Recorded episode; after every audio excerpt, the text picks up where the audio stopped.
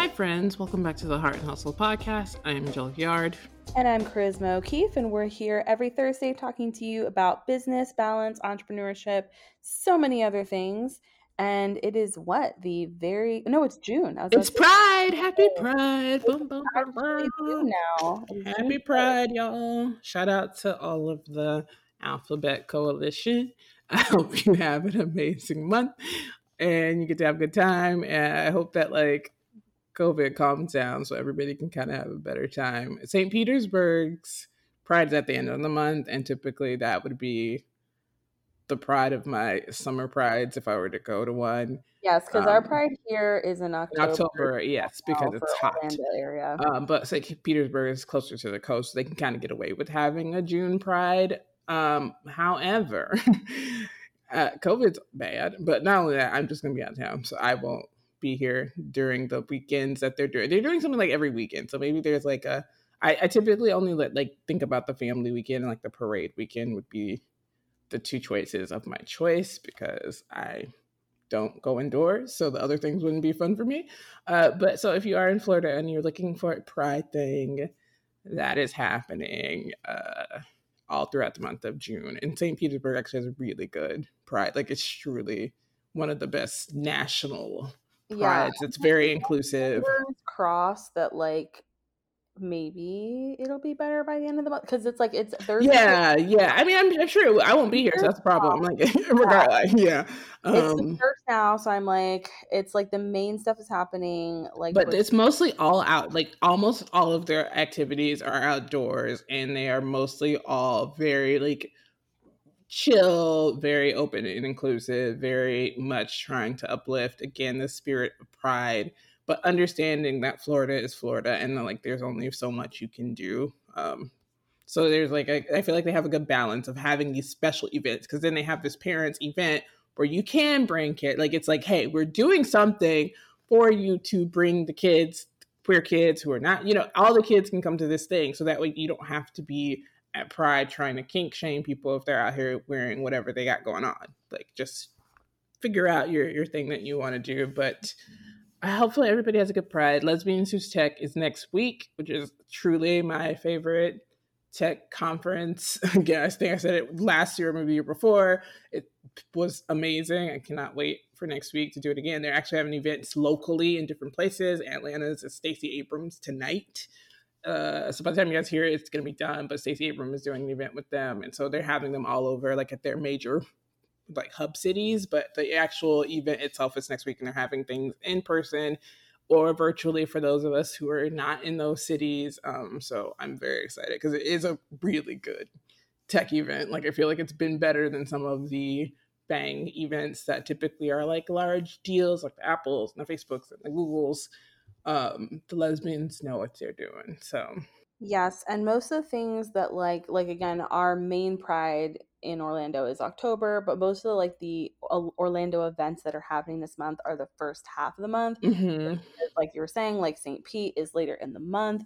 Um, so again, no one's trying to compete with that because it's such a huge thing.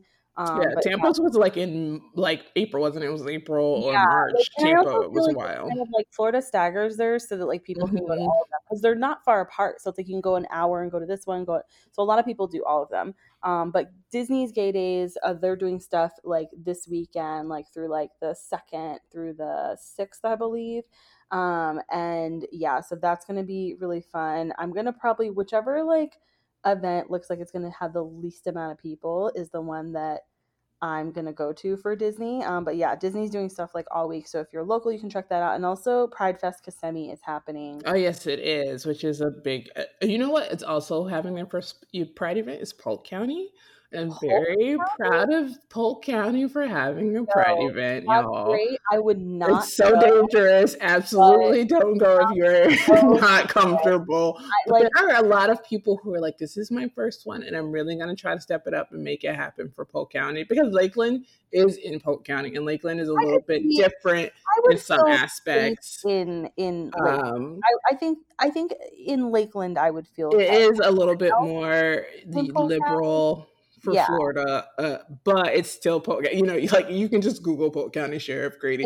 Uh, you guys yeah. can see. Well, you know, we have like clients and stuff in Lakeland, and like when we're, we don't sell between really like our area in Lakeland. Right. It's like from Davenport to Lakeland between. The in-betweens like are... one area. Like we were like driving out because a client that doesn't live here was like, oh, I really want to see this house. I might buy it or whatever. And so we're like, okay. And we, the two of us went out to go take video and stuff of it and send it to the client.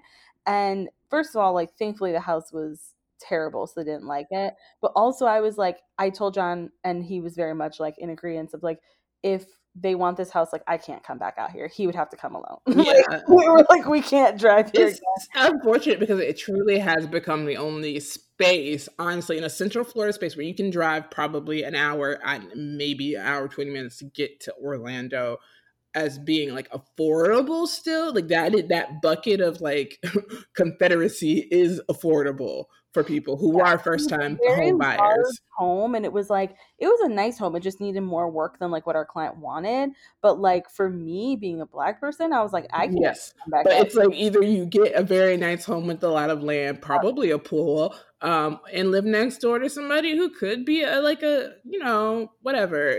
They can and have robes in like, their closet. And like changed like on, because he has like an app that brings him leads and stuff, and he changed everything. He was like, none of these areas, because that was very sketchy. Like, I'm not trying to be there. You definitely can't be there. Like, nah. Um, and, it, you know, it had been a while since we had, I, I like, growing up, like, we would drive straight to Tampa. Like, we wouldn't stop ever. So I know that some of those areas are sketchy, but I've never really, like, been in them, you know? And I've been to, like, Lakeland, but that's it. Like, I have someone who lived there for, like, a year in one of those areas. It's not... There was nothing happening then. Like it was so like it was so dead because we were in the recession was so bad that I don't think it was. People were too poor to be as racist as they are now. You know what I mean? Like there was no tr- there was no. It was pre-Trump, so I feel like post Trump yeah. is a lot different in some of these smaller spaces. I just versus... remember like, driving to Tampa when I was a kid, and like one of the routes there would be this the. biggest the only the seventy-five the route there was you know the flag I'm talking about, and so I was like mm, never getting off on these roads. Drama. Yeah, I helped me I we actually went for to help my friend find a place that was kind of like she was living in Lakeland but a little bit outside, and help, helping her find an apartment.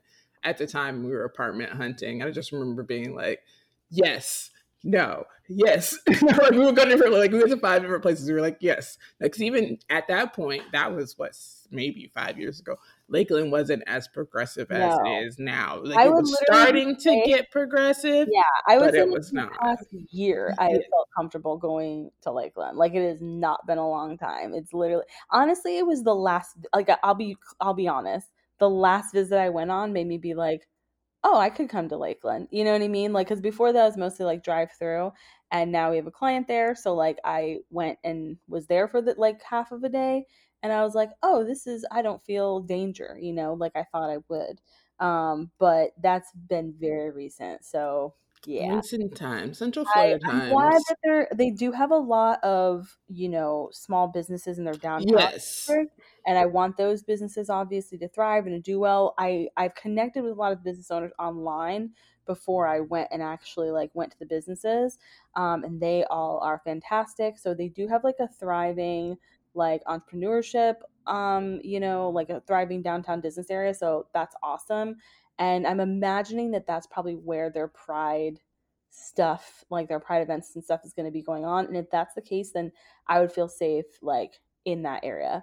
But wherever you're going, whatever you're doing, just if you have to like your car breaks down or whatever, you know, like be weird. And that's in general right now. Like be wary of your circumstances. People's mental health are, is at like a, a very bad place. And then depending on where you live, there aren't a ton of mental health resources. There are less. There's less government money going to mental health resources here. So that is why it's, it's very much an, an area of space where you need to just be cautious and know what you're doing as we travel about in the summer months.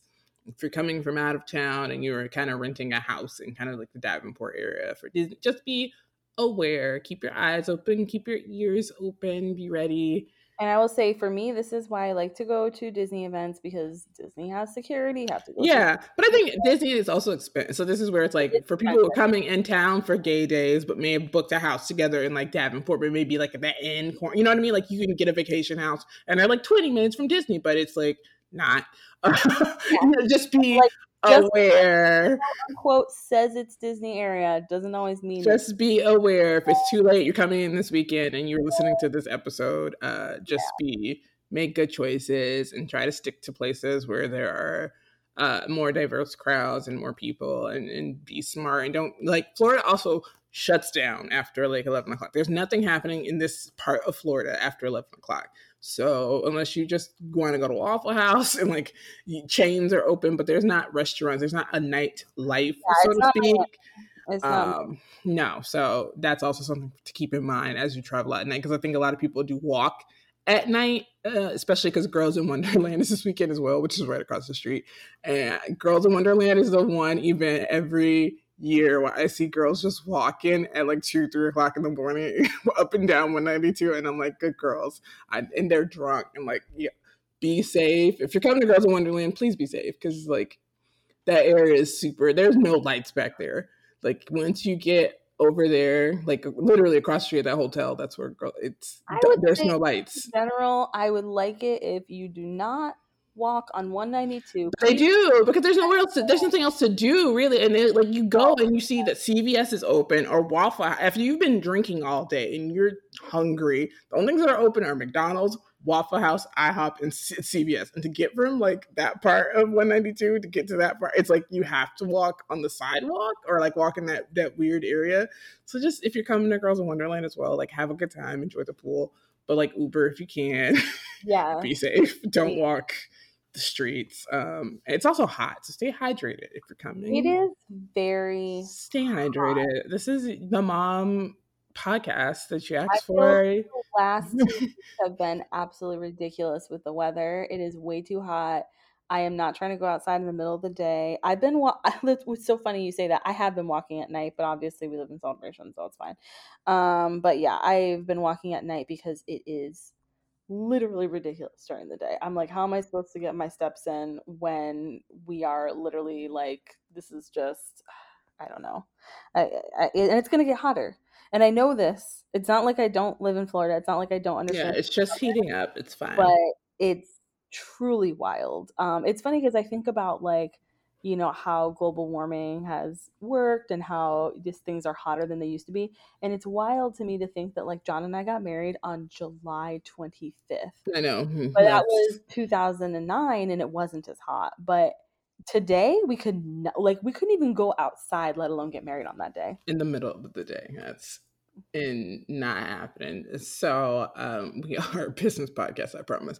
Today we are talking about boundaries uh to, that you need to have as an entrepreneur. I think the conversation on social media, there's been lots of hot takes about boundaries. So if you've been on Twitter, you probably were like, is the algorithm coming for me? No, it's just Charisma's brain is synced up with the algorithm. She didn't even know this was happening. And but I been, love boundaries. Like it's yes, it's it's been a good time. Yeah, I think that like you know, I'm not somebody who really set um, strong boundaries in my life until probably I turned thirty. Um, of course, you, everybody has boundaries that are like unspoken things. You yeah, think but about, you have does. Like visible, like you've been vocal about certain things being no longer negotiable. Like it's like this yeah. is not what I'm doing with my I time. Think that a lot of people, when they get to thirty, you have no F's left to give, and you're just like, these are my boundaries, and if you don't like it, there's the door. And if you're a people pleaser, you typically set. You typically think and set about set boundaries like later in life. By the end okay. of the year, Charisma and John are going to go through people pleaser boot camp with me, in which I will yes. strip them. I am very excited of their the ways that they have set, because it is so it's so bad for them. they need they, they need a big like you know how you have like the.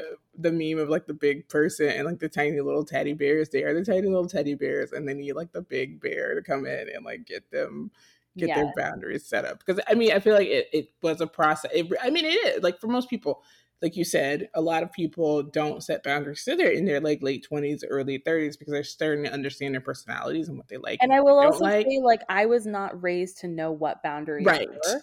And when I put in Most boundaries are in not. with, like, for example, with my mother, she doesn't like that. And no. so when you have caregivers growing up that don't, they don't really have boundaries. You're not seeing boundaries being practiced. And then when you put in boundaries with that person or try to, even as a child or a teen, and there's pushback, then you really don't feel comfortable like establishing boundaries, you know? And I think that like people don't realize like you need boundaries in all areas of your life. I think some of us have like most of us have basic boundaries where we know like, okay, somebody's not going to do this and and that's not going to fly. Like certain things like, or we might have certain boundaries for ourselves. Like, well, I like to carry myself this way. I like to do this and that.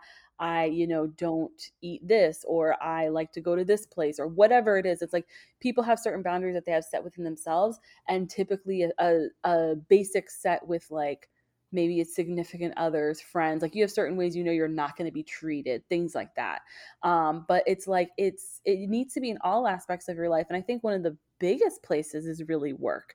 Um, and I think it's hard because we're taught in American society, like, oh, well, you go to school and you listen to what, you know, the teachers, the administrators, whatever, you listen to what they tell you to do.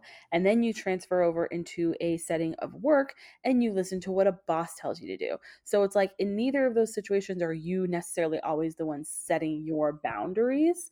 Um, it's like the boundaries are being set for you and you're being told, well, this is the standard. Mm-hmm. Um, and so, you know, for me, that is one place that I think I got lucky because I didn't really ever have a lot of like traditional, uh, jobs. Like I went kind of straight into entrepreneurship at a really young age. And so I got to kind of experiment more with like, what, what are my boundaries at work? Whereas I think of like a lot of people I know struggle coming from a corporate setting. Um, they struggle because they're like, well, this is how it's supposed to be. And it's like, well, actually you're, you're the boss now. So you can like make it how you want it to be. Um, but again, even if you're going straight into entrepreneurship, at a young age, it's still a challenge because you're trying to figure out, you know, what to do. And again, America has terrible boundaries with work, especially compared to literally so many other countries. Like it's, it's really truly wild how Americans are just like, no, just like work nonstop. Like even if you're sick, like, you know, there's just, there's just no boundaries there. And it's in the past, it was very much like a flex to not have boundaries. That's where that like, you know, hustle nonstop, like, you know, don't ever sleep, like don't ever take a break. Like that whole mentality is basically just lack of boundaries. That's what that mentality is saying. Um, so yeah, there's definitely boundaries you need to have as an entrepreneur. We're going to go through seven of them today, but for sure, if you have others, reach out and tell us some good ones and we'll post them to the gram. Um, but the first one is to establish office hours. So I think a lot of people struggle with this because when you have your own business, you're just kind of like, well, I guess I'll just always be open. They're like, I'm open all the time. I am yeah, like anytime twenty-four hours. They like immediately want to like respond. They just want to show like, oh, I got an email, like I need to meet. And I'm like, no, like that's something that I've been teaching John because again, he's gone from, you know, when he was at work and, you know, any second that he was at work, he needed to be, if his principal was like, come here right now, he needed to go. And so he's thinking like, well, I'm at home. And if somebody messages me at eleven o'clock at night, I should respond. And I'm like, absolutely not. Like that is unreasonable. Um, so I think it's important to establish some, you know, hours that you're like, these are going to be the times that I'm working. These are going to be the times that people are going to hear from me and re- like, they're going to know that I'm responding. And just so you also know for yourself as well, like when it's going to be time to like turn off. Put the, yeah, you know, put the hat on, take yeah. the hat off. Yeah. And I think that it's like, it's okay to say like, okay, I work from nine to five typically, but if there's a big project, I might work later. That's totally fine. I but think you don't need to talk to people after those yeah, hours. Exactly. Like they don't need to be hours that you're like dealing with other people. You can say, this is, this is the time for this particular, like this is a, a project that I don't always have and I'm going to work a little later on it, but you should still have a hard stop time as well. And everybody's will be different. It depends on what works for you. I know for me now, which is a completely different hard stop time than I used to have. Um, but now my hard stop time is probably like around nine thirty because past that time I need to turn off electronics so that I can Like if I, if I'm turning off my computer at like nine thirty, ten o'clock, I'm not going to go to like sleep until like midnight or later. Um, so yeah, that's typically for me, like my hard stop when I'm just like, it's late, I'm tired, it's ten o'clock. Let me close this computer. At this point, I still probably won't even lay down until midnight and probably be asleep until one because I've stayed up till ten. So, but again, like that's not a typical thing for me. That's if there's an extra project, and that wouldn't be me communicating communicating with people. That would be me specifically working on like a deadline project. But typically I try to be done, you know, before dinner time, and then that's it. That's, that's office hours. Don't expect to hear from me after that point in time. I will get to you tomorrow, because one thing that I've learned is that most things can wait till the next day. I used to not think that. I used to think it was the end of the world, but typically, yeah, they can no, wait. No, there's nothing that has happened. Even emergencies are not emergencies, because let me tell you, people think everything is emergency in business. They don't know what emergency is, because typically what happens is when someone messages you as a service provider, or maybe even someone who sells products, and says, oh, this is an emergency, I need help with X Y Z, and you accommodate them in that emergent time, they disappear. They disappear. If you need a question on their end, and you're like, oh, hey, what? I think this may be the issue, let me know. You will not hear from them. Like, there's no one who's alert. They just want the response when they want it, and that's constituting as an emergency. But then somehow the response back to you can be the next day, or tw- longer than that. And it just typically, so you will learn very easy if you're a new entrepreneur, there's no such thing as a real emergency. And I, like truly, I could count on one hand things that have happened in my nineteen thousand year long career that have been true emergencies that have required an immediate response to stop the world, for, you know what I mean? Like for stop like a financial something that would impact people in a very severe way. Yes, because even like your site being down, like like, it's probably not going to be an emergency, because guess what? No one cares. Yeah. Um, like people used to, like, there used to be this huge narrative, like back in the day, of like, if your site is down for two hours, think about all the, all the money you've lost. You could just lost. And I'm like, no, if somebody like really wanted to work with you, and like you, your site was down for two minutes, like, they're probably not going to be like, well, never working. Never will I ever like, got this thing you, in. Like, why are you on all those different social media platforms if not to have like a backup resource? Like they'll go to that. They'll probably see you pop on a stories and be like, oh man, my site was down, but it'll be back up in a minute. And then they'll go back to your site. Like it's like, if, if that's not the case, then get off all different types of social media, because what is the point? Like, why have email? Because it only matters about your site. No, it's like, it, you'll be fine. Um, it's, of course, it's important to let your person who, if there's somebody else who like runs your site, let them know in case there's like, you know, a virus and there's stuff they need to like save quickly or whatever. But it's typically- if there's like a data breach, if there's things like that, that to me are true emergencies, but for yeah. some reason companies don't think they are. That happen all the time that to is, me. That is worth like ringing the alarms. But for some reason, your your data could be sold and be on the black market, and like no one knows. Like you don't about, you no. hear about it three to six weeks later after it happened. So do just keep your office hours and keep them to what does what's right for you as well. Like Charisma said, like your hours are not everyone else's hours. You don't need to be a nine to five. You don't need to be a seven thirty to seven. You don't need to be an eight to four. Do what works best for your spirit and your body, and the clients who will fit into that narrative will come, and that's fine. I know people who are not morning people, not daytime people. They work strictly third shift only, and their clients are international, and it works for them. So figure out what works best for you, and the clients will come. Do not try to put yourself into a box that doesn't work for you. And you have to think it's like kind of like you were saying how, you know, if you jump to respond outside of the time in which you set boundaries for yourself, but then the person doesn't respond back to you, we have to think like that person has different boundaries than you. They're probably respecting their own boundaries. Exactly. So please respect oh, yours. Exactly. Like, they feel like writing it, so they're going to write it. But it's like, you can't expect them to uphold your boundaries. They might not even know your boundaries. Maybe you've put your office hours out there, and I think you should. And if you did, that's great. Um, but regardless if you have or haven't, like you don't owe anybody. Like if they've written to you at eight p.m., like you don't, they don't, you don't need to respond to them by eight thirty. You know, it's like you can respond to them the next day and they will be okay. Like that's honestly, that sort of stuff is just like typical, you know, you should know anyways. And honestly, at this point, like if you're not, If you're not waiting like twenty-four to forty-eight hours for someone to get back to you for most things when it comes to like a business, like I, I just like that person's being unreasonable. Because just because you've decided you need something like immediately doesn't mean that the the rest of the world is like, you know, on the same time frame as you. So unless you're like, you know, like a doula or something, which is different, but with typical, with most of the businesses we have, like people can get a response in twenty-four to forty-eight hours and they will be more than okay. Another important boundary to take that is my ministry is keeping on necessary notifications. Um, when we all got social media and then push, push notifications were a thing, for the most part, everyone was like, oh, I got to have my notifications on in case someone responds to me so that way I can respond, so I can be responsive, because your response rate would show up, still does on a lot of platforms, about how responsive you are as a business, and that impacts whether or not, quote unquote, you're reliable or like a good business or whatever. And so people were obsessed with the idea of like knowing what was happening with their businesses at all times. So emails, your phone calls, your texts, all your social media accounts. And at that time, there was like four social media platforms, but you needed to be on all of them because that's being an entrepreneur.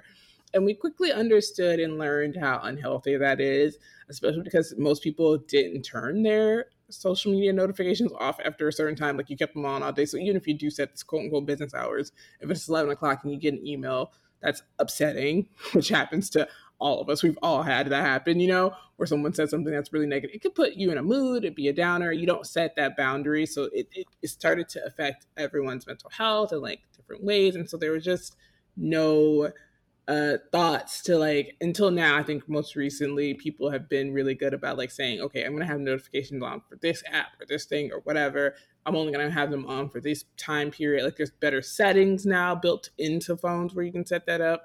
Um, but I just think that's important. I very easily became very annoyed by push notifications. Like I feel like I turned them off as soon as I learned how to. um, and I don't have them on. I don't have them on for anything. The only thing you can do to notify me about something is text me.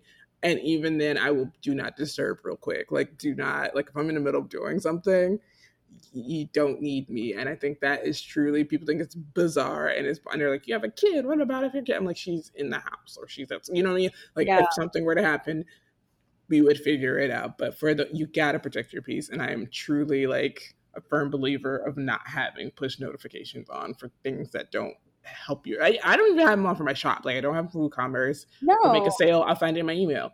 I'm yeah. not obsessed with the idea of WooCommerce ringing for me every, like, I know that's a big thing too with product uh, based businesses. They're like, oh, your Shopify sound, it's so awesome when you hear that cha-ching or whatever, or cat or whatever. I don't want that. My phone is like always on silent. silent right? I didn't know that that d- does that. It does. It makes a sound. It goes ching ching. I'm going to turn it on just to like hear it. I'm going to, okay, turn it on and I'll buy a candle. Tell me when I, you do, and I'll buy a candle so you can hear it.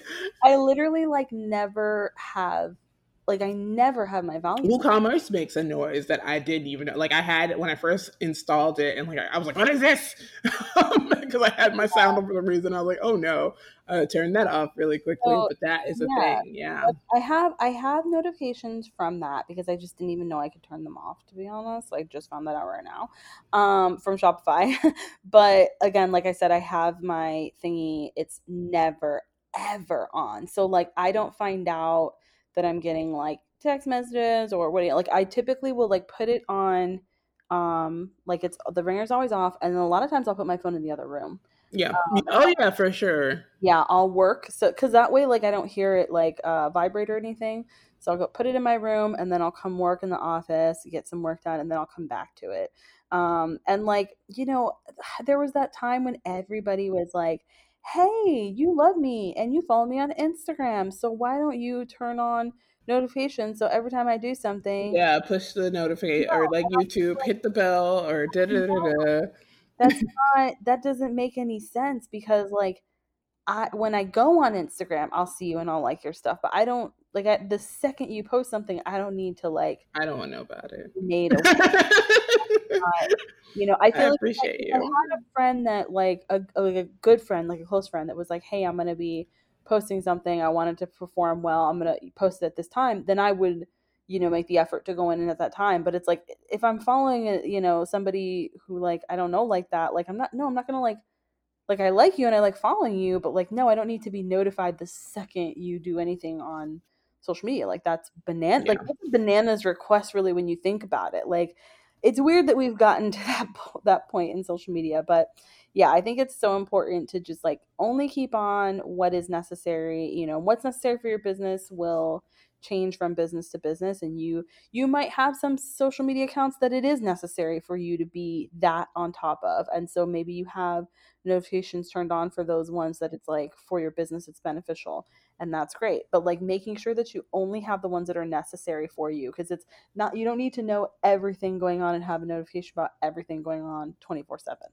Yeah, um, for sure. And it doesn't help your productivity. This is also the thing uh, most people find that when they do have push notifications on like that, it's very interruptive to their day and they get distracted very easily, especially if you use a communication tool like Slack, or you're using like Asana or project management tool where your clients have access to comment often, which we'll talk about in the next point for sure. It's very easy to get distracted because now you're bogging into conversations and it's distracting you from doing the actual work that you need to be doing. So that's another reason why push notifications being on are not really a good choice. But the next thing that, since we're talking about, is establishing communication standards and expectations with your clients, with your customers, et cetera, is so important, and a healthy boundary to set because it saves you so much heartache and so much headache. And this is something that I had a strong belief in the beginning of me starting my business. I don't want people texting me. I don't want people calling me. I can read your email when I get to it, when it's in the time period of me getting to it. Because once I said, like before, there's never been an emergency that I've had to deal with that required me to be on twenty-four seven. Very rarely do people Like I, I could sit in the past five years, I can tell you a client that's called me. I don't, they don't even have my phone number. Like I don't, knowing what works for you, that's what works for me, because it's not for everybody. Some people actually prefer to have the phone call. Some people prefer the text messages. Some people prefer having a WhatsApp, whatever it is, it is that set that boundary early in the beginning so people know what they're getting into. I put it in my welcome letter. I have a very nice statement in which I say, excited to be working with you for the benefit of whatever we're doing. It's collective that we have communication and effectively in these touch points where we will touch base at A, B, C, D, E, F, G. These are the meeting dates. That's when we will talk. We won't be talking before then or after that. I will send you updates during the weeks that end. If it's a multiple week project, these are when you get your updates. You can ask questions in, but as far as like long drawn out conversations, there's nothing that I do. I'm not a surgeon. I make design, like I design things for a living. I'm a consultant. We make websites. I, I don't do life-changing work that requires us to have a deep philosophical conversation about why the sky is pink. We can talk about it at a meeting. So figure that out, what works for you. And that sometimes takes time and life circumstances too. Once you have kids, again, you have to change your, because I know a lot of people who were into phone calls and texting, et cetera, and then they had kids and they were like, oh, how do you do your thing? Because people are calling me and I'm at like a soccer game, or I'm at yeah. P T A meetings, or I'm at whatever, or you become a, a caretaker in other ways. I have a sick parent. I can't talk to people. I'm like, this is what I do. It works. I haven't had anyone be mad. Like I've never lost a client because of my communication policy. Yeah. And it's definitely one of those things that it's like, it, I think it's important to explain so that clients do know what to expect. And in different, like depending on what it is that you do, you're going to have different like styles of doing it. So it's like, for me, like, you know, when I was working with branding clients, we did not talk outside of like meetings and email and things like that. But when I was working with brides and grooms, like it was a different situation, you know? So it's like, yes, we would have emails and things like that, but we would have a lot of more phone calls. There would be more texting involved, especially like that last. As the time got closer and closer to the event of the um, before the wedding, there would be so much more contact because it's like so many things are like, okay, what's this? And you know, oh, this last minute change, and no, we're thinking about doing this. What are your thoughts? So I'd be a lot more like looped in those last like two months prior to. There's a lot of like last minute changes and just like things that's, oh, so-and-so is coming and they weren't originally coming and here's this to know about their family dynamic or whatever. Um, so yeah, just things would pop up. Um, but it's like by that point in the relationship with the client, I also knew the client so much better, because you have to think like a lot of people are booking their weddings like about a year out. Um, so they would know, you know, you're, they're not going to be texting me at eleven o'clock at night and, you know, things like that. Um, so they would know like how, st- even with, within texting, there's still an, an etiquette for me and boundaries for me of like what needs to be like respected. It's like, don't, unless someone's dying, which in, in that case, like you, you shouldn't be texting me because I'm your wedding photographer, not like a doctor. So, you know, it's like they're not texting me at eleven o'clock at night, but they're texting me at like normal times when things that, yes, maybe needed to be addressed a little bit sooner would come up. Um, and so, yeah, just making sure that those standards are communicated, I think is really good.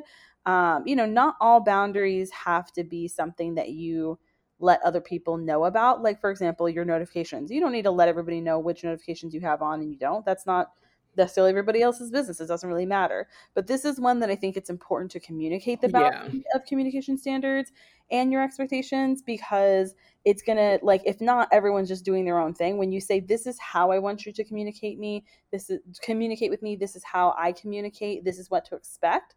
When you're doing that with a client, it's going to be so much easier if you just let them know from the get-go. Yeah, and put that information in wherever you are, because I think what happens is we start to get into that inbox thing, especially with new clients or people who are in- inquiring, is that people start messaging you on Facebook, they see you on Instagram, they may find your private stuff. I've seen people like inquire to people's private Facebooks about like business things. If you have in, in your about section, like, for inquiries, go to my website. For inquiries, if they you like phone calls, put the phone numbers in. Put those wherever you are visible so that people know to respect that boundary. Because guess what? If they don't, they most likely are not the client for you. I promise you that. If they do go to your social media, they completely ignore that giant for inquiries do this, and they just text you or message you anyway or do whatever they want, they will not appeal to any of the other boundaries you're going to set in that business relationship. It's always a red flag. So like, I think that especially like if somebody's like constantly showing up in like your D Ms instead of like emailing you, it's just like chatting and then you get to know each other and then they're like, hey, wait, you actually do this, right? And then you're like, yeah, here you can eat. Like typically like that does happen. Yeah. Me just because I, you know, I talk to a lot of people and then I'll be like, yeah, you can email me about it here. And then the person will email me. Exactly. Exactly. Just like immediately continuing to go to your D Ms. And I'd be like, nope, red flag. Especially again, like if your information is out there and it's clear, like, and that's the, that again, that's why it's important to to establish and share and communicate that. Make sure that they can see your email. Like make sure that the ways that you want to be contacted are shared, because so many people now are just like so quick to jump in D Ms over anything else. So it's like, if you don't want to do D Ms, which I think D Ms are like, they are literally the worst for communication, because the way that they're organized is actually, there's nothing about the U I that makes terrible. It seem like it's a proper yes.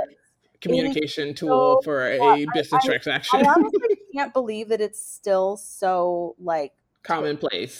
Yeah. It's like, it just doesn't make any sense to me. Um, but yeah, I'm like, I, people know if you, if you do D M with me regularly in Instagram, you know that I will like disappear from D Ms for like four days. And, and again, these aren't clients. These are just like friends and colleagues and whatever. But it's like, just because the way that Instagram is set up, it's like, I sometimes won't respond for a few days because it's, I'll get a whole influx of D Ms at once. And then I'm just doing other things, and then eventually I'll come back to it. So to me, it's yeah. not a very smart way to go about things, because you'll miss messages because somebody, if you got a lot at once, then there's like one that's way down here. It's it's just a mess. So yes, please communicate that. I, I would highly recommend not using your D Ms as a way to communicate as an entrepreneur, just because it's very messy and stressful. So for your own like peace of mind, I, I think even texting is like easier than using D M, but you, you decide that, but just make sure you're clear on that. So the next boundary that you should have as an entrepreneur is deciding what you will and will not take on. What is it that you don't want to do? What won't you do? What is like, nah, that's not for me. That's not my ministry. Great for others, not for me. Because the thing is, especially if you're service-based, people will try to get you to do everything. They'll be like, oh, well, you're so great at this, so why don't you do this? Why don't you offer that? Why don't you, you know, or even just like certain types of businesses. If you're like, listen, I do, you know, coaching and I work with, you know, people in the design and arts fields, and somebody wants you to come do like some coaching consulting for a gym, and you're like, that's not what I do. It's like, know what you're comfortable with and what you're not comfortable with. Know what sort of like realms of work are not going to be a good fit for you. and be strong in that boundary, because you're not going to be happy if you're doing work in kind of like adjacent fields that are terrible to you. Um, there can be offerings that you're really good at that you just don't enjoy. And like, that's okay. Like, there's definitely some stuff that I am good at that I don't want to do. And that's all right. Like, that's, you know, that's your choice. Like, you're the one who, it's your business. You get to decide what you do. So be firm in like what you are okay offering and what you just don't feel comfortable offering. And yeah, the type of work that you do or don't want to do, because there's, it, it can make or break you. I will say that. That is very true. Yeah. That I, something, again, sometimes it's a learning process, and you learn through experiencing certain things, and you just start, or you may change, your life may change. You may not enjoy something. Industries may change. Like, you, web development has changed so much to the point where like a lot of people don't even make custom sites anymore. Like, that's very rare that there are custom web shops or, or a dime in a bucket away. Like, you very much don't find those anymore. So that there's just so much that that happens that could change. So you will learn that, but try to, as soon as you get into that mode of like not wanting to do something, just say no. Like, start setting those boundaries. Somebody could say, oh, you used to do, I'm sure it's happened to y'all, oh, you used to do wedding photography, can't you t- do a picture of my wedding? I and the answer is no.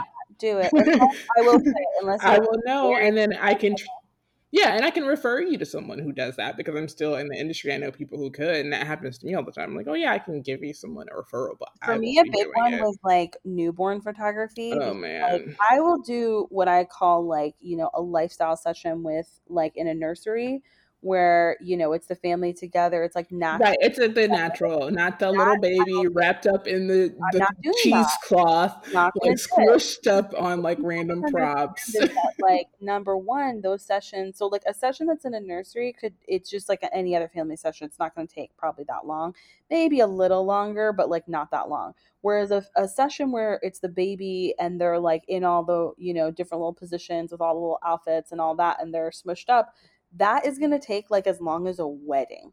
It is literally going to take all day, especially when the baby's naked, because they're probably going to projectile poop everywhere. This literally happens all the time with baby sessions. And you have to know how to fold them properly. Into right, because you could break the babies. It's, it's just like, too I'm much. I'm actually trained to do it. Like, I've literally t- like taken like a class and taking workshops on baby folding, but I don't love doing it because I just don't. Because the words baby folding is absurd. The thing is, is like, yes, it's safe. I'm not saying, I'm not trying to like call anybody. People who do it are great at it. It's safe. It's just stressful to me to fold up your baby. I don't want to do it myself. There's other people who I, I I'm like, oh, they're great at it. Like, it's wonderful, whatever. I don't want to fold up babies. It's, I don't want to do it. It's stressful. And I'm not, I'm not, and I've, I've always been like, I've always been like that. And I've had people that have used me for, you know, engagement and wedding, and then they get pregnant and they're like, and I do their, you know, maternity photos. And then they're like, oh, I want you to, you know, do our baby. And I'm like, what, what is your vision for these photos? Because I like, I'm not folding your baby up. We can do, you know, I'm happy to do a session that's like a natural lifestyle session in the house.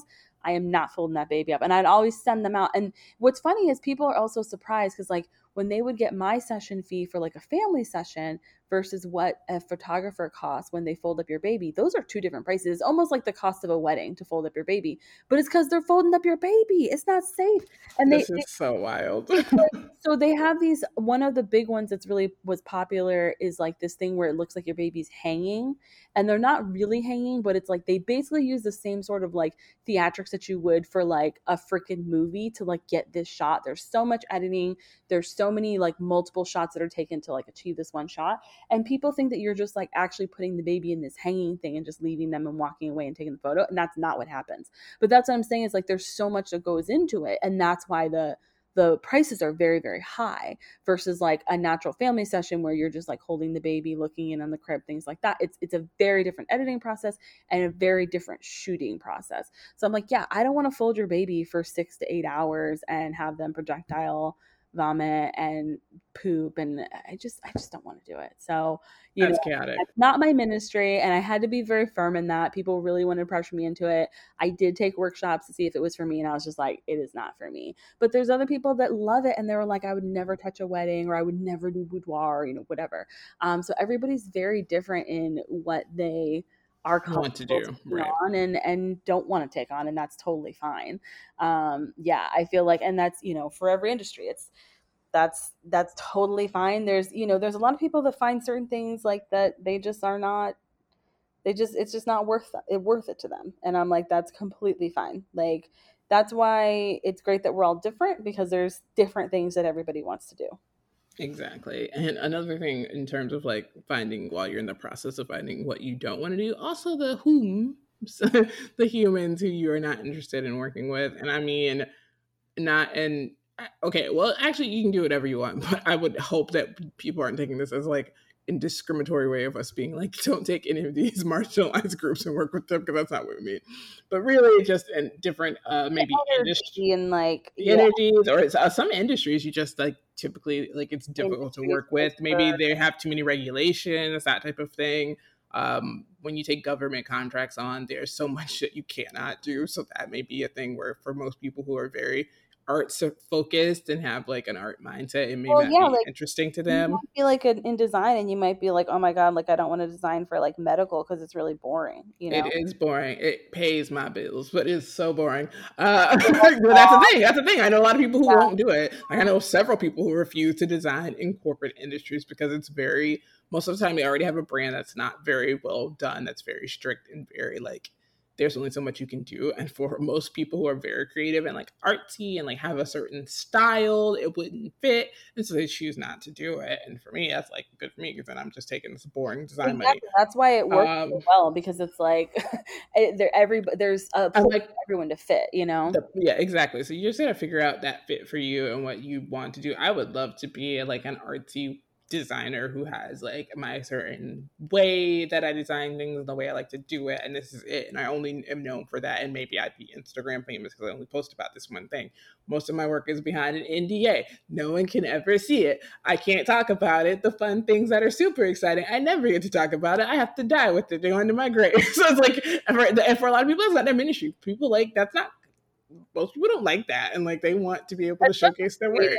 Like, yeah, we yeah. do. As a creative, you like to showcase your work and show. And I've like, I, I can't show ninety-nine point nine percent of things I work on. So it's like, uh, you know, that that doesn't work for everyone. So you got to find what works for you, and what what personality types work for you, and what type of people. Like maybe regionally, like you may not be an and want to work internationally, which is fine. Depending on where you are, you may not want to work with people in the U S. You're like, hey, I'm not dealing with the U S, and that's totally chill, because it may not work for you. The tax regulations may be complicated.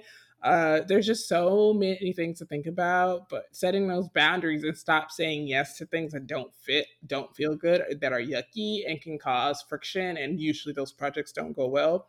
Most client relationships don't go well because you're saying yes to something typically that is not in your endeavor. And I understand, like, it's different when you have to pay bills. I'm not above and beyond doing stupid stuff to pay bills. Trust me, I'm there. I got it. Like, I get it. We got to pay bills, especially in twenty twenty-two when gas is five dollars a gallon in Florida. Like, I understand. However, if you are in a place where you're comfortable financially and you can set those boundaries from working, not working with certain people, please do. Because that money is not good enough. Like, and typically the money's never good enough. That's worth you taking down your, like, your boundaries or whatever your values, whatever you've set up for yourself. I know a lot of people who are very uh, straight edge Christian people who won't work with alcohol brands, who won't work with weed brands, who won't work with uh, sex workers, who won't work with people who do adult photography, who won't work with boudoir photographers. Like, they're, that's their thing. Do what you want. It's fine, and say it and set your boundaries and just do it in a way that's also nice. Like, you don't have to be judgmental. You don't have to be rude. You don't have to just tell people you're not maybe a good fit for me, but I may know somebody who yeah. can, or maybe and look on this site. Yeah. It's like, typically that'll work both ways. It's like, if you're, you know, a boudoir photographer and you're all about, you know, you know, liberation and, you know, like celebrating the body and things like that, then like partnering with a super conservative brand that is like has the opposite values, it's probably not going to be a good fit, you know what I mean? Not, I don't know how you would partner with them, but I'm just saying, right, like, exactly it, it just wouldn't work. A brand that was like, we are similar to Canon except we don't want you to take photos of anything ever unwholesome, then like that would probably not be like the brand that you'd want to work with, because you'd be like, okay, they're kind of like shaming, and like it's just, this is not this is not what I want my customers, my clientele to like feel and to be around. You know what I mean? Right. Like, exactly. If you're sticking true to your brand and you know who, like, know what your brand is and what your brand is about, and you're marketing to the right people, then you're going to be bringing in the right types of people that you want to work with and the right, you know, type of work that you want to take on. So it's like, if you're setting those boundaries and then carrying them out to the various parts of your business, then you're going to attract that energy that is like the right fit. Um, and I would say, like, to me, it's like, it's very much like, yeah, for me, it's not a set type of person per se, but for me, it's very much like an energy. Yeah. A type of, you know, I, I actually had an interaction that I will tell you with about later, not on this, not while we're recording, uh but put him on blast. I'm kidding. It wasn't even bad, it was just like the energy wasn't, yeah, it was just not good vibes gonna be. And I was like, oh man, because I was excited to kind of do this thing, and now I'm like, yeah, maybe not so much.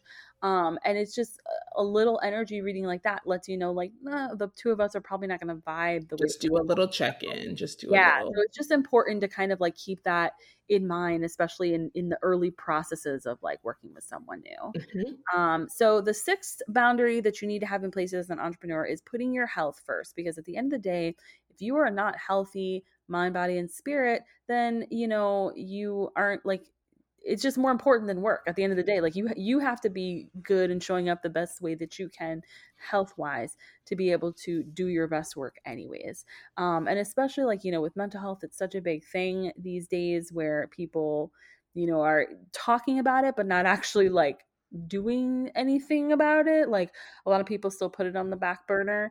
Um, and it needs to be, it needs to be top. It's, it's more important than anything else. And we see these people that have massive, massive followings, and you think that they have all the things that, because social media is social media, that you're like, oh, they have all the things that I would want or need or whatever. And then these are the people that are often like, oh, everything sucks and I hate everything and it's terrible and things are not going well.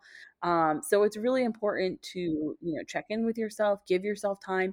Don't feel like you're a machine that constantly needs to be like showing creative output. Like typically in the day, some of the most like creative people of all time were not always making something every single day, right? They were not right. making multiple things a day and having to have them judge, be judged by the world. Yeah, if they were, they, again, like you said, this is the big caveat, is that they weren't being judged by the world. Like Leonardo exactly. da Vinci's best they, drawings. They paint every day, but we weren't seeing every sing, single thing that they painted and, and right. chiming in on our thoughts on it.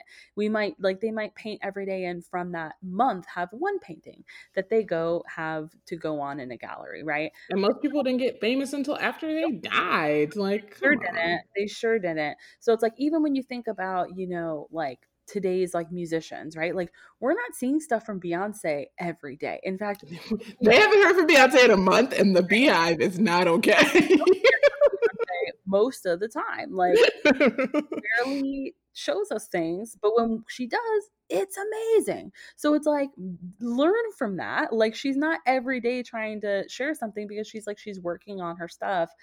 And, you know, I know the algorithm, I know, I know, I get it. I get all of that. But at the same time, it's like, if you can find a way to just show a little bit of something you're working on, you don't, don't feel the pressure to have something brand new, something, whatever, every single day. Single, every much. day. It's, it's, it's too like, much. It doesn't and also, I mean, using Beyonce as an example, in which she publicly did a documentary to showcase something that she chose to do for herself, because it was an opportunity that she wanted with through Coachella, and her after the fact saying not even too long after that documentary aired that she would never ever do that again because it was unhealthy, and the way it said it, like the way she pushed herself was not, it was like a once in a lifetime thing. And I think that's so important, is that even when you're trying to compare and contrast to people in your industry and like how they're doing things and like they must do this and they must do that, sometimes people are doing things for their jobs, their careers that are unhealthy, and they know it, but they know their their limits, and that's their season. It not it may not be for you. And so I, that's why when I talk about the way I work and the amount of work I do and the hours that I put in, which is not like, I never glorify it. I'm never the hustle porn person. I understand that's part of the name, but I have never gone this show and be like, you just got to do it. Put your like. I know everybody is up and about, and most people should not work as much as I do. I firmly say that to anybody. People are like, oh, what are you doing? How do you do it? I'm like, don't do that. Go to sleep.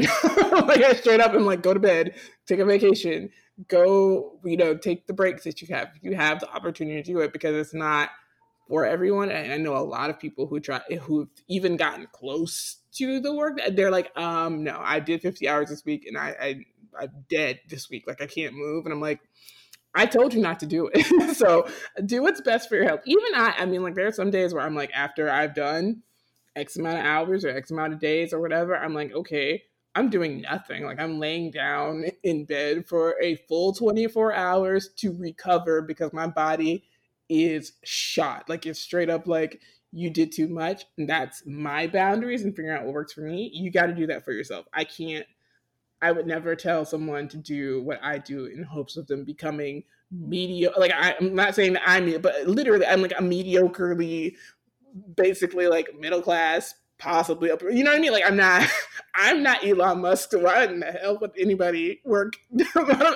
hours that I work?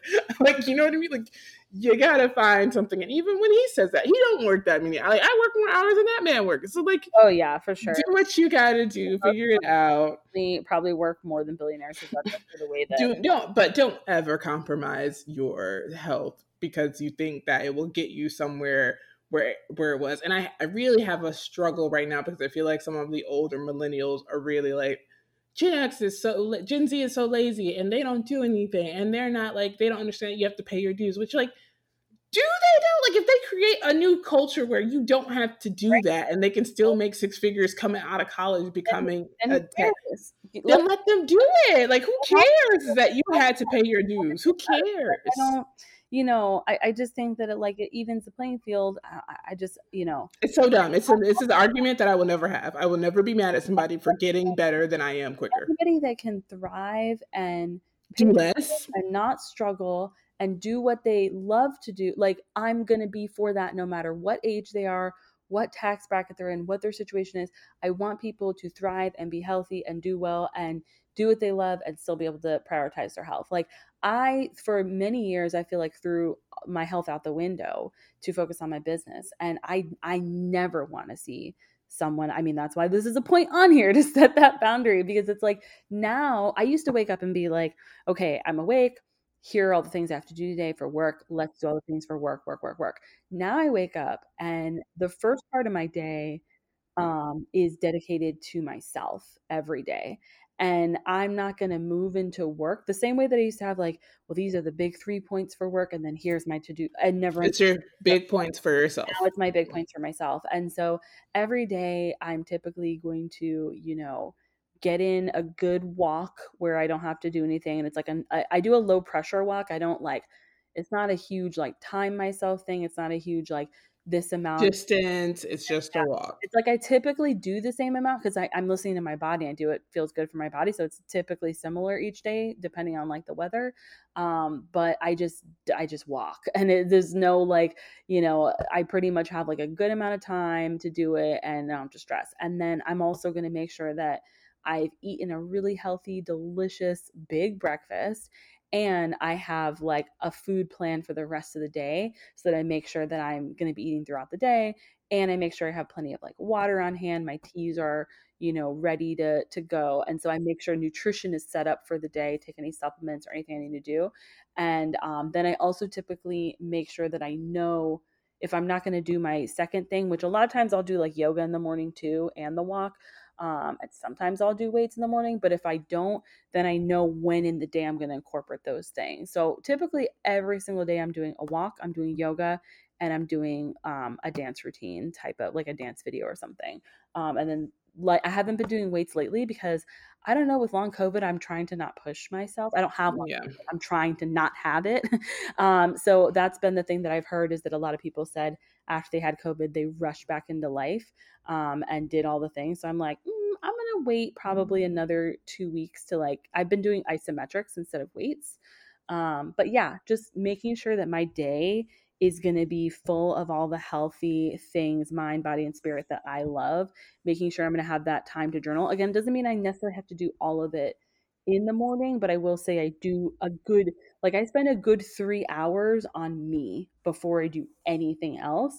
And then whatever isn't done in that three hours, I know throughout the day when it's going to be done. And that is the stuff that is like the non, you know, there's no negotiation. That is the boundary. So if I haven't made the time to do yoga and we're looking at the end of the day, well, I need to get off my computer because I got to get that yoga session. Yep. That is more important than whatever it is I'm working on, which can wait till tomorrow and everything will be fine. For sure. Yeah. Yoga is definitely a non-negotiable for me. For sure. Uh, yeah. Don't do it. I love yoga so much. Um, and I like yoga makes me very sleepy, which I love. So I love to do it in the morning when I first woke up because it's like wait, wake up because it kind of like it wakes up my body, but in a sleepy way, if that makes sense. Like it, it doesn't. It's like, a slow. Yeah. Because like when you go straight a... into the gym and you're like doing it, you're like, ah, but like it just, it's like I, I feel like I get to move and be sleepy at the same time. And I love that. It just really connects you to your body and I feel like puts you in a place where you're like feeling your body and you're you're there with your body, you're connected to your body.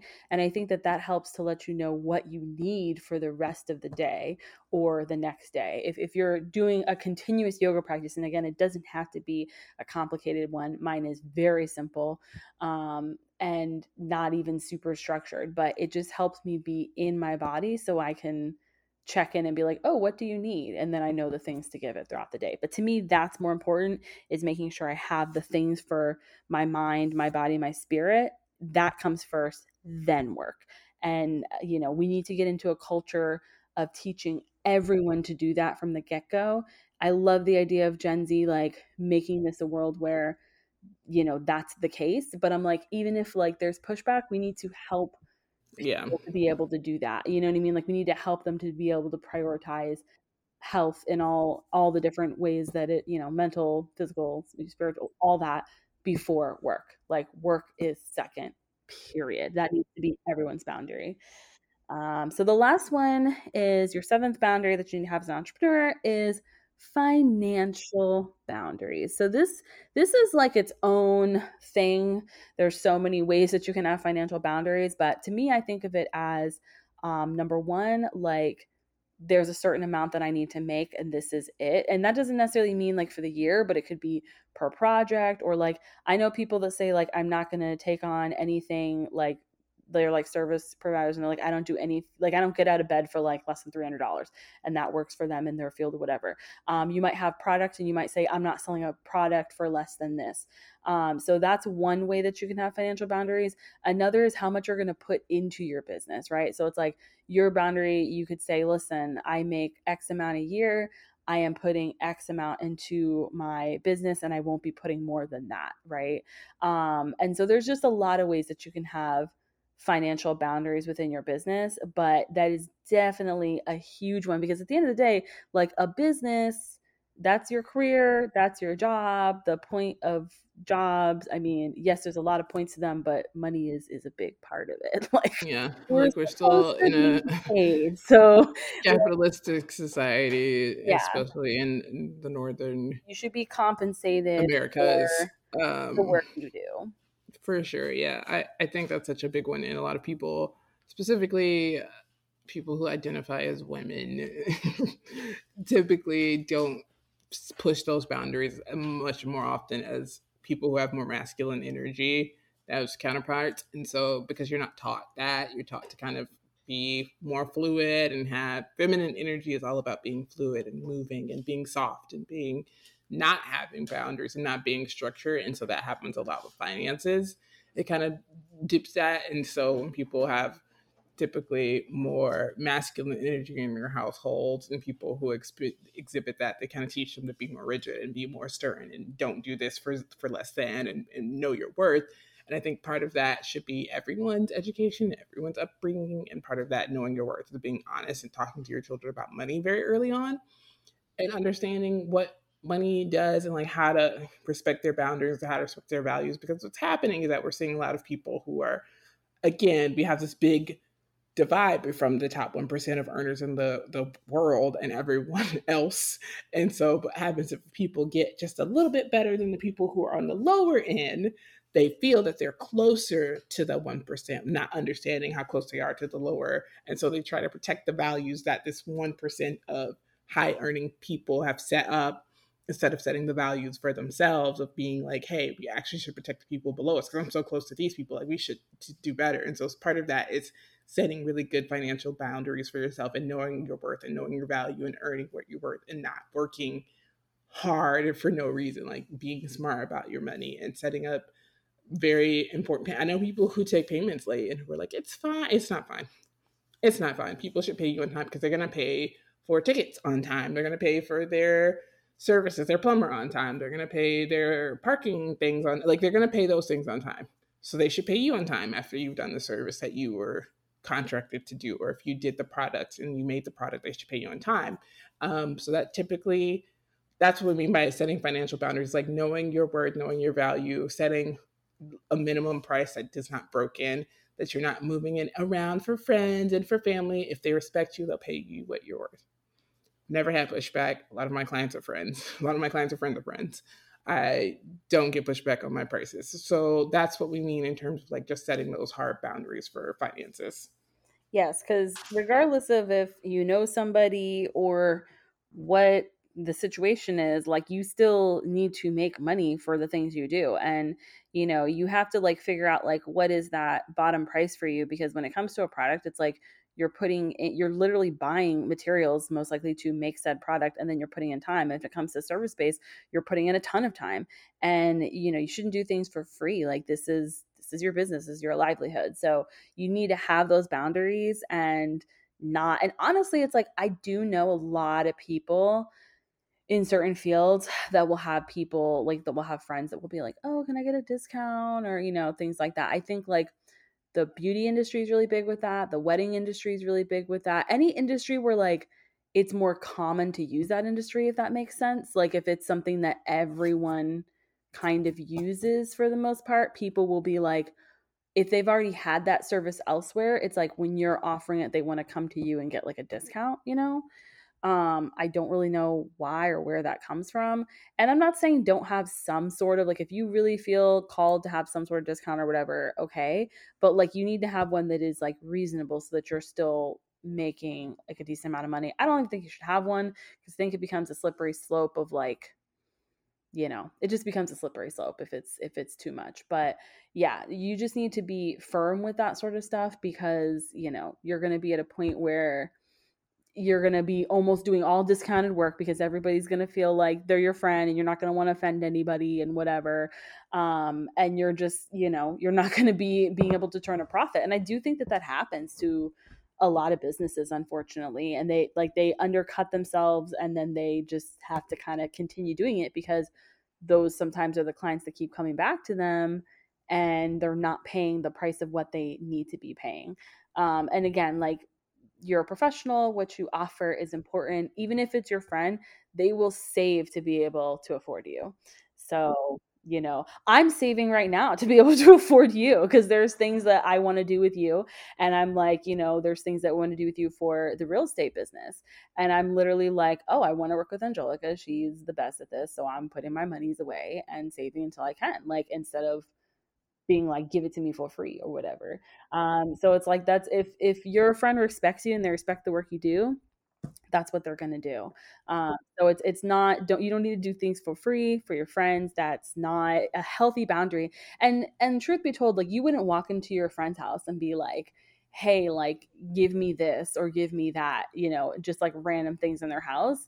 And so if you wouldn't just like take random things in their house for free, then why should you be giving them yeah. for free? I mean, I paid my friends full price for the things that we utilize, the services that we have or whatever it may be. I've never really asked for like, hey, can I get a handout? What is that? And then, like, why would I do that? I'm not insulting. Yeah, you're not going to walk into in your time. friend's fridge and steal all their, like, take all their. You even give us a discount code for candle deliveries. I don't think I've ever used it.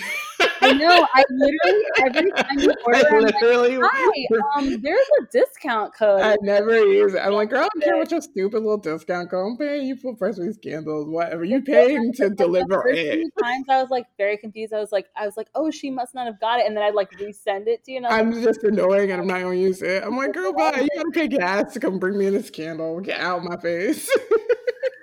Oh man. Yeah. So again, there's, there are people that will, you know, that will pay full price for it. Um, and again, if you're, if you're going to do, to me, the way I look at it is like, if you're going to do a discount, your discount price should be your regular price. Yeah. And then for sure. you should have like your retail price. That is what everyone it's, else is paying. Exactly. Because That's, I mean, I think the problem is people think they have big box retailers that always have quote unquote sales going. And I'm like, these people sell you things that they, it cost them a dollar to make. It costs them three dollars to make. And that's why you're getting it for these amazing discounts of like fifty dollars when it used to be seventy-five dollars. It's, it's just a way to buy into you spending more money. It's marketing.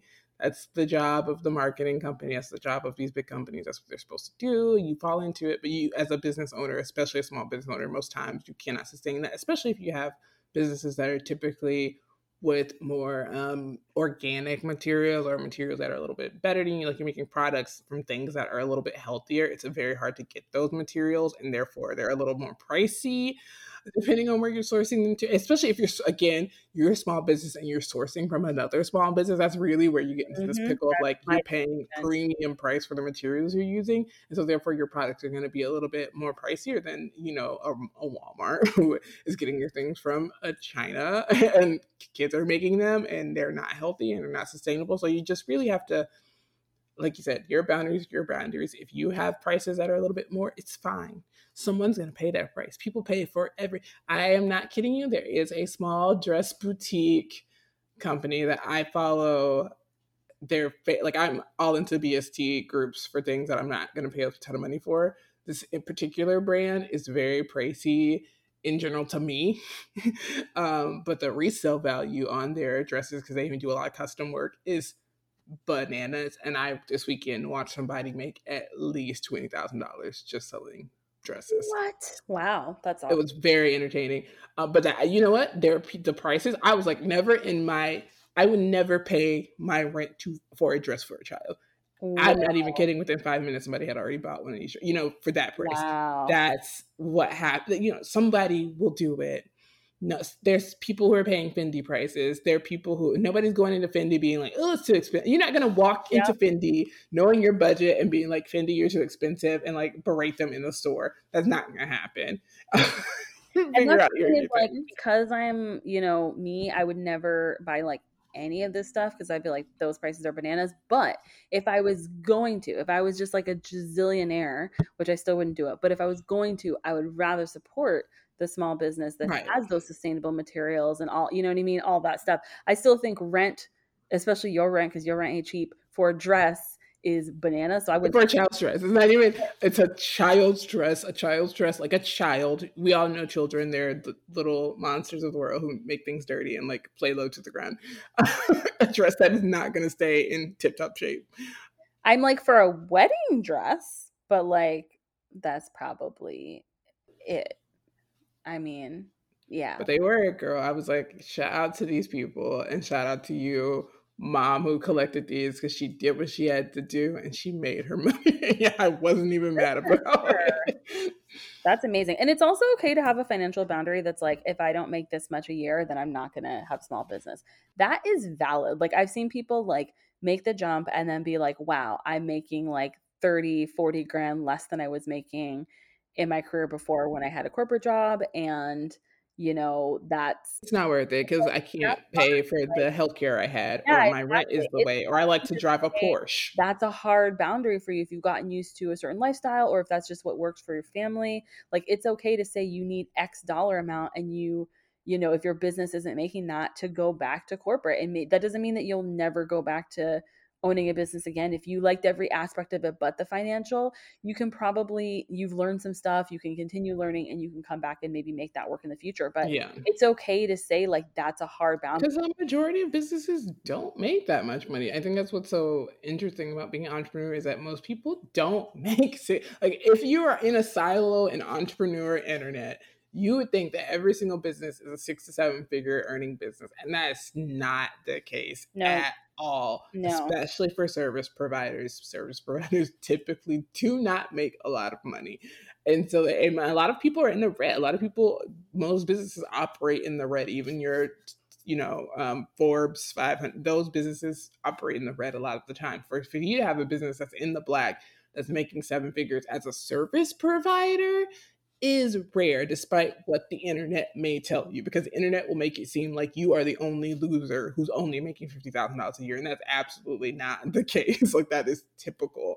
Um, so you really have to find, like you said, that boundary of where you want your lifestyle to be. A lot of people have partners who have full-time jobs, who make six figures, who can help float the rest of the needs of the fa- the family or the household, so that the people can make their fifty thousand dollars a year and be comfortable and still go to Cancun and still go to Tahiti and still do whatever, because you have a partner who makes that six figures, who has good health insurance, so you don't have to stress about going to the doctor. Like, you got all that taken care of. And that's also another side of it. So it's just finding, again, like you talked about, your boundaries are so important. Do not sacrifice your values and your boundaries for being an entrepreneur. It's not worth it. And I mean that sincerely, as someone who's been on this podcast, we've had this podcast for so long. We have a lot of people who are listening who are interested in becoming entrepreneurs. If it doesn't work for you, it's fine. Yeah. It's, at the end of the day, it's like, you can be fulfilled with work in a number of ways, but at the end of the day, like, no matter what you do, I always think work is work. Like, I know a lot of people are like, oh, if you do what you do, you never work a day. Like, no, that's not true. Like, I, um, I love work. It's work. Plenty of things that I've done, and they are all still work. And I'm so lucky in that I get to have a career and that I've been able to do multiple things. I've been able to explore and, like, literally just do the stuff that I freaking love to do. And it's still work. Like, there's going to still be aspects of it. Like, now the part of my work that's work is boxing. It's like, when I have to package everything, especially with Candle, just package it like so carefully. It takes forever. And again, it's, it's fine, but it's like, it's not like I'm like, oh yes, I can't wait. It's like, it's not the same thing. You don't feel the same way when you're boxing stuff as you feel when you're uh, pouring candles. That's right. Different. Like, that's the magic of the experience. Like, I feel like I'm like a kitchen witch, just like making magic potions, and it's awesome. I love it. But then like, like that part is so magical. It's like, John knows when I'm in like a pouring day, he's like, he's like, it's practical magic in the house. I'm, I'm like, I'm living my fantasy when I'm pouring. And when I'm boxing, it's like, I'm not as much living my fantasy, but it's like, that's fine, because it is a job and it's work, and I, it's awesome to get paid for it, but it doesn't mean the aspects of it are not going to be work. So I don't know why we pretend that that's the case. It's like, you can still love what you do and be like, oh, this is still work. And at the end of the day, it's like, even the pouring part, I mean, like, would I pour candles if I didn't get paid? Sure. But I would keep them for myself. You wouldn't pour the volume of candles. Like, you wouldn't pour hundreds of candles just because it's fun. As, as much as I pour, like, when I have an event upcoming, like, I start weeks out knowing, like, I got to pour a ton. Or, like, when it's certain seasons, like, before we're heading into, like, fall, it's like, I've already started pouring now for that. It's like, I would not pour at the volume I do. I would not pour the hours that, you know, it, like, it's still, like, it's physical on the body. Like, it's a physical thing you're doing. So it's like, yeah, no, like, why, like, I wouldn't do that. Like, I wouldn't buy all this material, you know? So it's like, yeah, I want to be paid for it. I deserve to be paid for it. And whatever you're doing, you deserve to be paid for it too. So don't let anybody tell you otherwise. Oh man, we got a copyright kitchen witch. I feel so strongly about that phrase. I love it so much. I literally like I, I wear special outfits. I have my music. I love it. Experience, yeah, so much. The words kitchen witch is great. Uh, anywho, thank you guys for listening. If you have any boundaries that we did not talk about that might be helpful, like Charisma said at the beginning, shoot us a D M on Instagram. We'll get to you when we can. We'll talk about it. We'll add it to the show notes. We'll do what we can. We love talking and hearing from you. It's so chaotic that we have so many listeners we never hear from. No, I'm like, but we no, adore you all. I we appreciate you for listening. You are listening, and you're like not on Instagram, because we have a lot of listeners, and y'all are clearly you're somewhere. Where are you? Unless you're on LinkedIn, I'm not getting on I there. I'm sorry. Know like where you are. Whether you want to like, if you don't have Instagram, so you can't D M us, like shoot us an email and just be like, hey, by the way, I'm a listener, and this is like, if you're like on a social media platform, I'd love to know if you're on. Yeah, if you're in Discord, I'm on that. If you guys are on Reddit, David's there. I feel like a lot of our listeners might be on Facebook. I'm not sure. I kind maybe. of feel like that's maybe Facebook or maybe Twitter. If I had to guess, I would- if you're on Twitter, tweet me. I will respond back to you. I'm on Twitter all the time, um, reading and liking things. So I will, um, I will chat to you guys on Twitter. I'm on Twitter a lot. I'm like, I'm not on Facebook as much, but if you are on Facebook, go ahead and I, I will make sure to like make a note to check. But next. I mean this with the spirit of all my spirit. I absolutely am not are. getting There's on LinkedIn. There's a lot of you, and it's like, where are you? Wait, I'm not getting on LinkedIn though. I love y'all. I absolutely. No, Link, LinkedIn needs to be Thanos. It needs to be erased. I do not care who we have on that is like LinkedIn is their bit. Like, I don't care. It is truly the worst platform. Like, people talk about people are bad on Facebook. Narcissists live on LinkedIn and they make it happen, and I need to be shut down. I want someone to to snap it and get rid of it because it is a bad platform. It is not good. Like, I do not like it. I don't like it at all. Yeah, I, I would rather people do live journal. Boring, but then you started like showing me the stuff on it, and I was like, "Whoa, it's wild over there." The stuff that goes and LinkedIn our, viral. Is we don't cuckoo. have like a, we don't have Heart and Hustle stuff per se on LinkedIn. Is David ever on there? I'm like, people can write to him and tell us if he's not on LinkedIn either. Okay. I mean, well, that's not true. He's on it. He's in groups and stuff. But he, I feel like we feel the same. Where it's, it, and I feel like there was a t- turning point. It's definitely been this year. I feel like last year because people are like be on LinkedIn. There's social aspect and it is helpful for connections. And so I felt like it wasn't as look at me, look at me until this year. Like, for some reason about twenty twenty-two LinkedIn, maybe it's the pandemic, you got to tell me, the way to get interactions is to be really like showy, but in a way that is wild. Like, it's just, I keep, I send them to Charisma. It's these wild stories it's where they're like, my baby got up and like started walking and they said, Mom, you're a C E O. I can't believe it. And they all started crying and held hands. And now I'm a C E O. You know,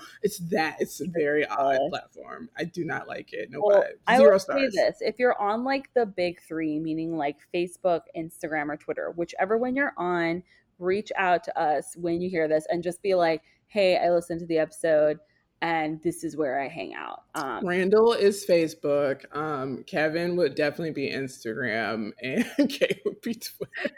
I feel like we have like a lot of introverted listeners. Too, oh my goodness. It's understandable because, you know, I'm introverted. So it's like, I get it. I just want to know where you guys are. Where are you? You're clearly listening. Know. A lot of you are listening. So I'm like, do you internet? If so, please tell me where. I would like to. Um, but thank you for listening. We appreciate it. As always, you can rate and review on Apple Podcasts.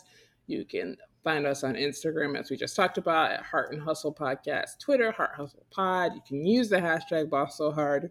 Wherever you are, even if it's on LinkedIn, someone will find it. And we appreciate you for doing all of that. But we will see you guys next week and have the a great rest of the beginning of June. Be safe out there. Happy Pride.